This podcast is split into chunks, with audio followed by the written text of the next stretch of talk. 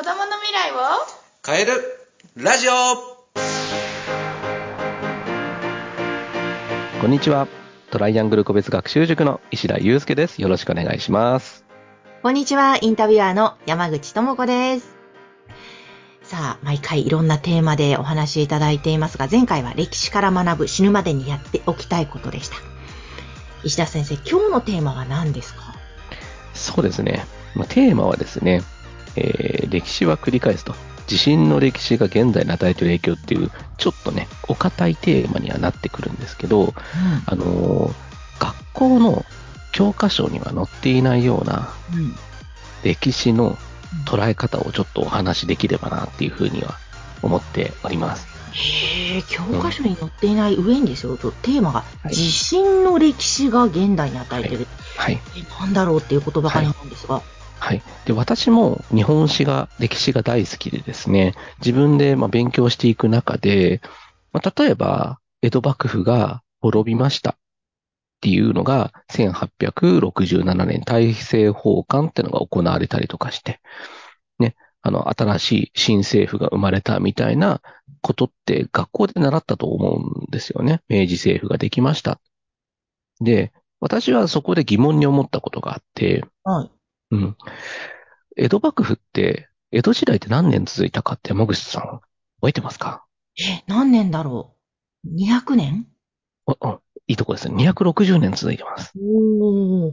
260年続く幕府ってすごくないですかすごいですね。すごいんですよ。これ一つの政権が260年続くって、うん、世界の歴史の中でもそんなないことなんですよ。あで、これは、ね、こそんな260年続く盤石なね、江戸幕府っていうものが、急に幕末10年ぐらいの間で消えてなくなっちゃうわけです。スポーンと。うこれって、なんでなんだろうなって思ったんですよ。あ、ええ、ええ。で、要はなんか尊王攘夷派が出てきてとか、ペリーが来てとかなんかいろいろやったじゃないですか。ペリーが来て、尊王攘夷派が出てきて、うん薩長同盟が結ばれて、うんで、大政奉還をしてってっていう風な、そんな流れで多分教わったと思うんですよ。うん。なんか薩摩と長州がくっついて、坂本龍馬の仲介でくっついて、大政奉還せざるを得なくなったんだよ、みたいな学校の歴史をね。うん。うん。で、これって、出来事の話しかしてないわけなんですよ。そうですね。うん。ただ、これ、なんで尊王攘夷とか、ね、が来て、尊王攘夷派が出てきて、ペリーが来て、うん幕府が滅びるっていう流れになっちゃうのって思いませんだって幕府って強いんでしょって。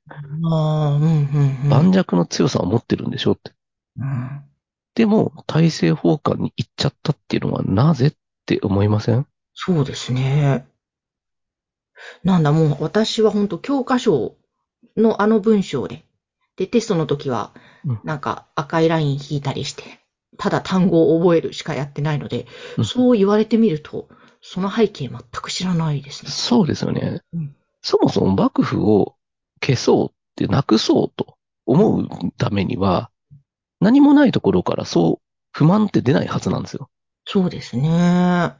不満が起こる理由って、現代も過去も同じなんですよね。うーん。何ですかね。不安が出る。そうですよね。最近だと、例えば新型コロナウイルスが出てきました。で、経済的に苦しくなるっていうケースってのが、まああったじゃないですか。はい。うん、経済的に苦しくなって、それが民衆の不満につながってたりだとかっていうのは、記憶に新しいと思うんですけれども、ね、学校の教科書にあんま載ってないことっていうのがあって、天変地異と感染症なんですよ。この歴史は本当に載ってないんですよ。ええなんでなんだ。あの、全然載ってないと思いませんまあ、そうで感す。染症の歴史って、さらっとしか触れられてないし、天変地異の歴史もさらっとしかないわけなんですよ。うん、うん、うん。なぜなんですかこれ実はですね、あの、昔ですね、享保の改革だったの覚えてます享保の改革あの、江戸の三大改革で、享保の改革、寛政の改革、天保の改革っていうの、三つの改革があって、はい。徳川吉宗が1716年にうん享保の改革っていうのを打ち立てたんですよ。うーん。で、簡単に言うと、あのー徳川吉宗ってどんな政治をしたかっていうと、米を集める政治をしてるんですよ。うーん。なんで米を集めなければいけなかったのか。うん、今で言うと、米っていうのは通貨ですよね。通貨に当たるようなものですよ。米がないと人間死んじゃうから。うんうんうん米を手元に置いていく、備備蓄していくっていうことをすごく重きを置いたんですよ。うん揚げ米のせいって呼ばれるものですよね。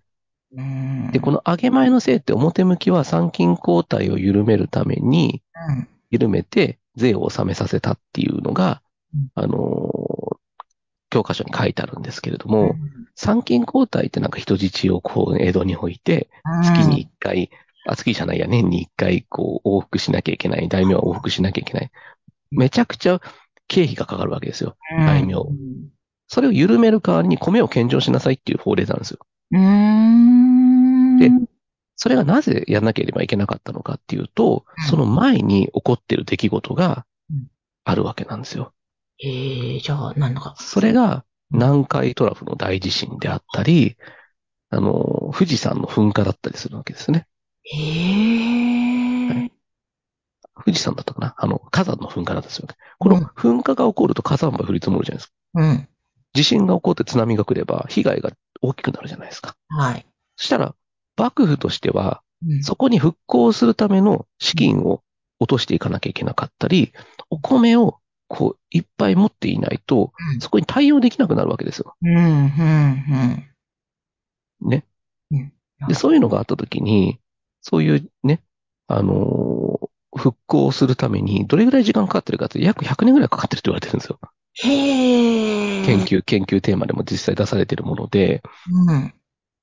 で、そうすると、ぼ膨大なお米がやっぱり手元にないと、何かあった時に死んでしまうっうん。ていうところがあるから、あの、そういう享保の改革っていうのは繋がっていったりするわけですよね。そのよりも前の奈良時代とかだと、根田永年資材法とかっていう風な話とかってあったと思うんですけど、743年ですね。あ覚えてない。この前には天然痘がめちゃくちゃ出たんですよ。そうなんだ。感染症。だから、米がないと、米をいっぱい作らないと、ね、国家として成り立たなくなっていくから、うん。そのために、ね、根田永年資材法で農農業の法律を出したりだとかしてやってるわけですよ。これは、じゃあ多少教科書に触れられてるかな。で、江戸幕府の滅びた、そのさっきの幕末の話ね、1854年ぐらいからの出来事の中には、安政の大地震とか、うん噴火とか、その、いろいろな天変地異がその辺10年めちゃくちゃ起こってるんですよ。へえ。そういうものが起こるということは、民衆とか御家人っていうのはうん、少なからず不満を持つはずなんですよ。幕府という体制に対して。はい。だから、そこを、ね、不満が出たものに対して、対処できればそういうことにはならないけど、対処できなかったら、うん。国内で、ね、幕府を倒そうっていう流れになっていくのは自然な話なんですよね。うん、うん、うん。だから、その、いきなり、ね、出来事が起こったっていう風な見方をしてしまうと、はいあの、歴史っていうのは、ね、ただなんかこう、いい悪いみたいな判断で終わってしまうんですけれども、うん。ね徳川家康は良くて、みたいな、石田三成は悪いみたいな、そんなイメージで出ちゃうんですけど、いい悪いじゃないんですよね。うん。うん。いろんなその出来事っていうのは、いろんなことの動機があったりだとか、うんあの、理由があって起こっているっていうことをうん、学校の教科書ではそんなに触れられてないわけなんですよ。授業とかでも。本当ですね。うん。だから興味が湧かないんですよ。うーん。え、なんでいきなり起こったのみたいな。動機わかんないんじゃんみたいな。そう、本当そうですね。ただ、これが起きました。何年にこれですっていう。もうそ、それだけですよね。そう。穴埋めしていく授業とかめちゃくちゃつまんないじゃないですか。いや、つまんない です。でも、そういうのしか出ないですね、テストで。そうそうそうそうそう。ああ、そだう。からそういうところを学んでいくと、歴史的なところの学ぶ意義があるわけなんですよねう。ーん。ええそれ、はしょっちゃうのはもう、なんだ、教科書的に紙が足りないんです かね。えっと、都合が悪いんだと思います。都合が悪いんですね。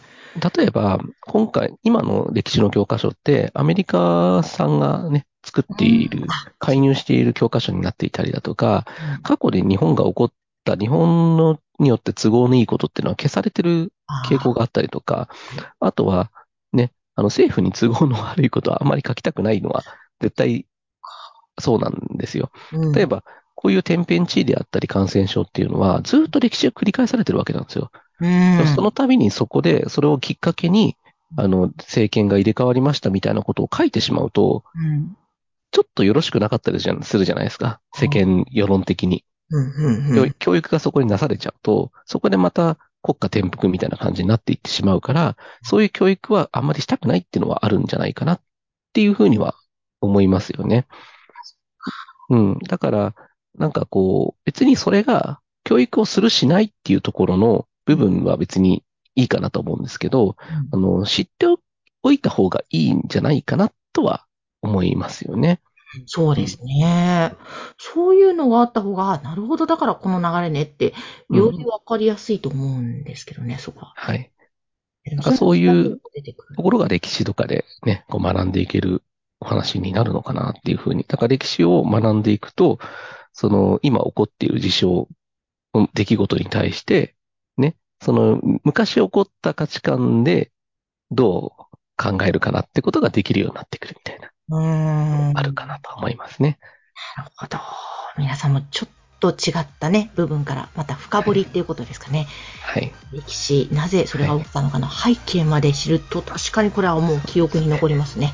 はい。物事の背景を知るってことは大事なことっていうことがわかるかなと思います。ですね。ぜひ参考にしてくださはいはい。そして石田先生の塾トライアングル個別学習塾。こちら詳細は番組の概要欄にホームページを掲載しておりますので、ぜひ体験授業などやっています。アクセスしてください。